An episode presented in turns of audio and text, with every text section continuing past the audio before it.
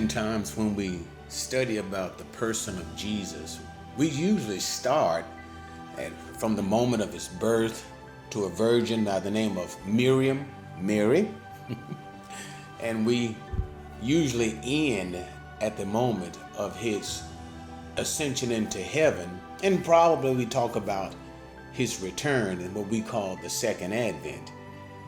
But the scriptures teach us there is so much more to Jesus. The Bible says that he pre existed. Remember what John taught in his gospel, the very first statement that he made. In the beginning was the Word, and the Word was with God, and the Word was God. What was he saying? That Jesus, by nature, is God. And what also, what is he saying? That he existed in the beginning with God. And then in verse 14, what? God was made flesh and dwelt among men. So John was saying that Jesus pre existed before he came into human form. So that's what we want to talk about. So, what was he like? Does the Bible give us any kind of hint to what Jesus was like? Because so often we depreciate the person of Jesus, we depreciate the glory of the Son of God. But what was he like? So let me stop babbling. Let's go to John chapter 17. We're going to look at what is often referred to as one of the high priestly prayers of Jesus. He was getting ready to be crucified in just a few hours from the time of his prayer. And he gave this particular prayer in the book of John 17. Let's start at verse number 5. And that's the only verse we're going to look at. And we'll use that verse to catapult us into trying to get some sort of an insight in what was Jesus really like before he put on a suit of flesh. Verse 5. Now, Father, glorify me with glorify me together with yourself, with the glory which I had with you before the world was. Now, he prays that God should glorify him with that glory of himself. And and notice once again by the glorying of Jesus with the glorying of God the Father. The only way that this can take place, the glory of Jesus to be the glory shared with the glory of God the Father, he himself must share the same nature as the Father. Or in other words, what was John trying to say? His whole gospel is predicated upon what basic point? Jesus is God. So, what is he asking? He's asking for the Father to give him that same glory that God Himself has. But now, here's our point that we want to look at. With the glory which I had with you before the world was. What is he saying? He's saying that before the world ever was created, Jesus existed. And not only did he simply exist, we know he existed as God in glory. But before we even get to that particular point, there is a precursor that we see, and we're going to quickly turn to Matthew 17. And the background to this is Jesus was teaching his disciples, and he made a particular prophecy that there would be some of them who would be alive when he would come in glory. Now, and that is a beautiful point, guys. We, we can't get into it. But the point is this it was a prophecy of his what would Jesus look like? What would he appear like in the coming kingdom of the Son of Man when Jesus returns to rule and to reign? And that's what we need to understand. And sometimes we may wonder what will he look like when he returns back to this earth to rule over this earth? This is what he looks like. It is in accordance to that prophecy that he made, Matthew 17. And we understand it as what? That time of his transfiguration. Verse number one six days later, Jesus took with him Peter, James, James and John, and those other witnesses, his brother, and led them on a high mountain by themselves Verse number two, and he was what? Transfigured. And this comes from that Greek word metamorphothe. That means metamorphosis. He was transfigured before them. His face shone like the sun, and his garments became as white as light. So we see that Jesus went through some supernatural metamorphosis, but what we have to understand is this He was not in so much changing in what he will be. Yes, this is what he will be because why? Those 30 some odd years that he walked upon this earth, he limited himself in a human form. And he had a, and allow me to simply say it, a suit of human flesh. But at this particular time, he allowed his glory to shine through. So it was not Jesus in original form. And that's what we're trying to make our way to. But it was Jesus in a form of glory, the glory that he will appear in when he returns back to rule and reign. But our question still isn't quite answered. What was he like before he was born? Since he pre existed, since he existed before coming into the womb of Mary, well, what was he like? And Paul answers that question for us in the book of Philippians, chapter 2.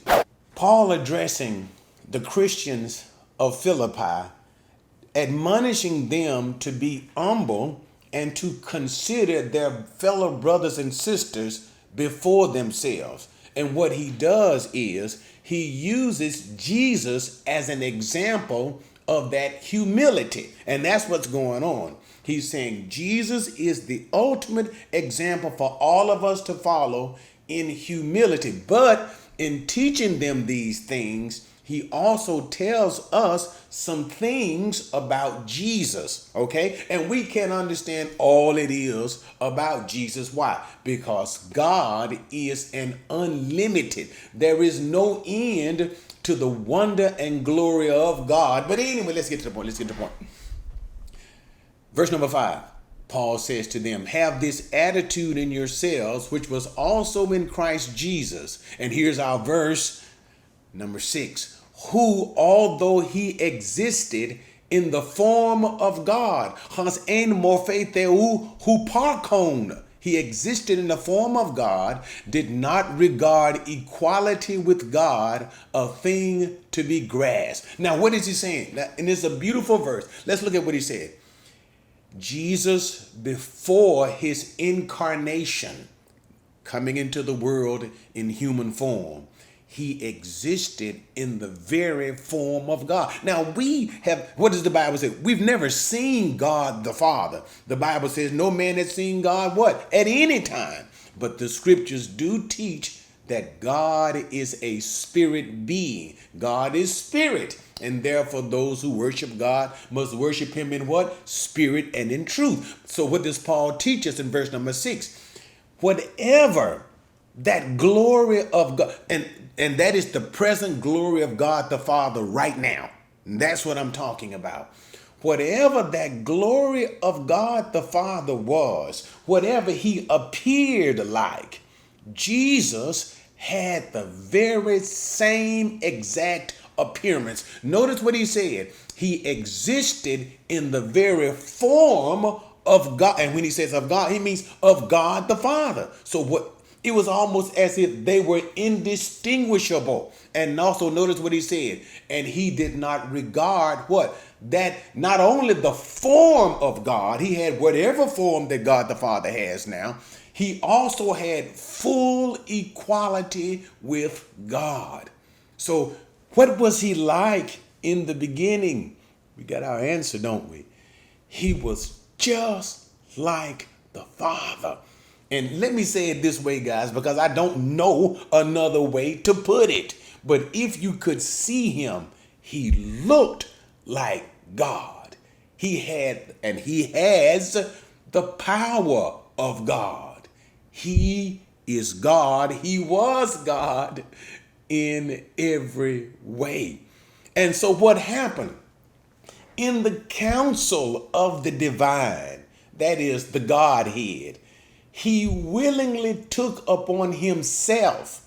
He said, What? I will take the form of a servant in order to redeem mankind.